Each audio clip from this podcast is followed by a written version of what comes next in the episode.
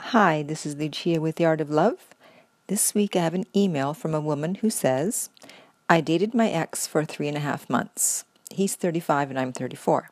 We had a talk the other night about marriage scenarios and talked about finances and how we both think it may work in a marriage since so many people get divorced over money.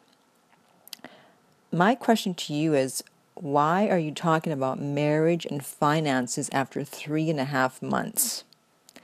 Way too early. You're still in the honeymoon period. You're still supposed to be building a relationship. You don't even know if you're going to get married. This is something too serious to be discussing too soon. I know you may think, oh no, well, we want to do it right and discuss it right away.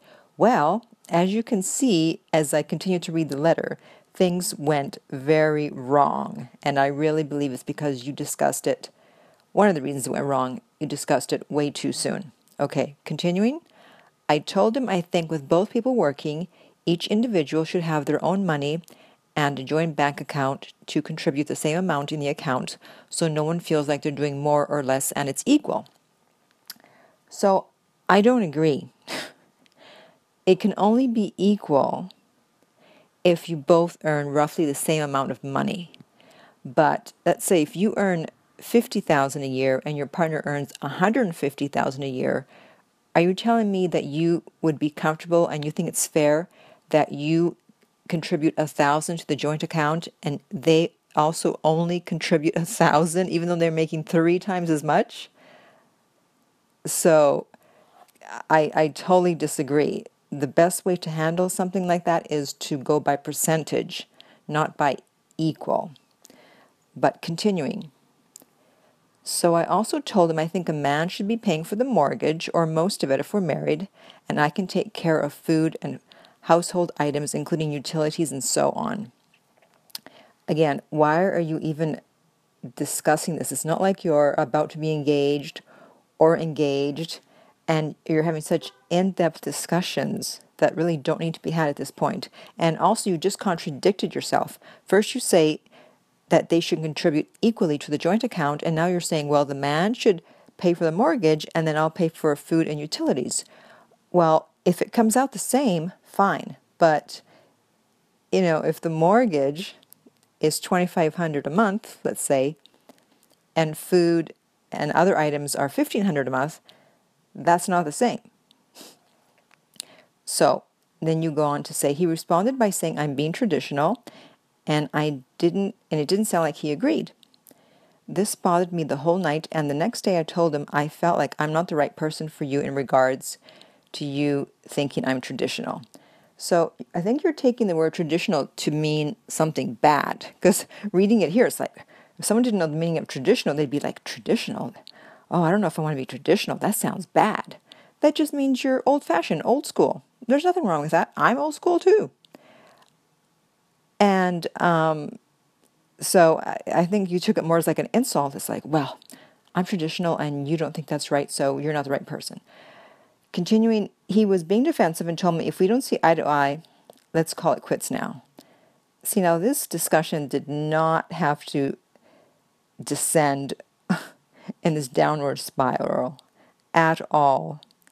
Okay, so then he then said that I'm unstable, that he doesn't want to be with someone that has one foot out the door. I mean, in a way, he's right. You just had one thing you didn't agree on. You're upset because he called you traditional as if it's an insult, and it's not. And you're ready to walk. So, in that sense, I agree with him. And he turned it around saying, I, I dumped him and he's not going to convince me to stay. What should I do? I genuinely love him, but he's stuck in his ways. Um, are you sure you love him? It's only three and a half months. You're still in the honeymoon period. It might probably still is infatuation. So I don't know if I believe that I genuinely love him thing. But okay, what should you do? Um, you know, until you understand that relationships are negotiated and you can't just bail when you have a disagreement, then you probably shouldn't do anything. You probably shouldn't even be in a relationship because you can't just leave if the person doesn't agree with you. In terms of financial issues, I think that the best thing to do in general is if you're old fashioned, where you believe that the man should take care of the woman, the man should be doing most of the payments, paying for most of the things, then you need to find someone who also agrees with you. And then there's no problem. Just as someone who wants to have it exactly be 50 50, where they don't think that the man needs to be paying more or taking care of the woman, and they want to be equal, then they should also be with someone who also thinks it's equal. And that's where people get into trouble because someone who wants it to be 50 50 gets with someone who is more traditional, and then they're trying to convince the other person to be like them. So you have to think about how important is this to you? Are you willing to change your views on it, change a few things, revisit some ideas you have, or not? I mean, money issues, they're so deeply entrenched in our psyches, mainly from how we grew up. And so it's not something easy to change. So if you grew up seeing your father, let's say, take care of your mother, and that's the type of guy you want, and that's what you're comfortable with, then you should definitely be with someone who wants to do that and who's that type of person. And don't be with someone who doesn't want to be with someone who's old fashioned and who wants everything split exactly down the middle. And so, if you want to contact him again, go ahead. But you really need to think about the fact that you can't just bail just because you had a disagreement. As I said, relationships are negotiated. And so you have to learn how to negotiate rather than just taking your ball and going home whenever things don't go your way.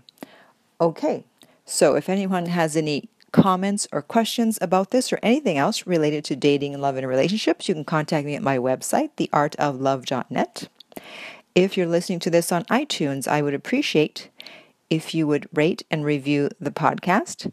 And finally, remember that love inspires, empowers, uplifts, and enlightens.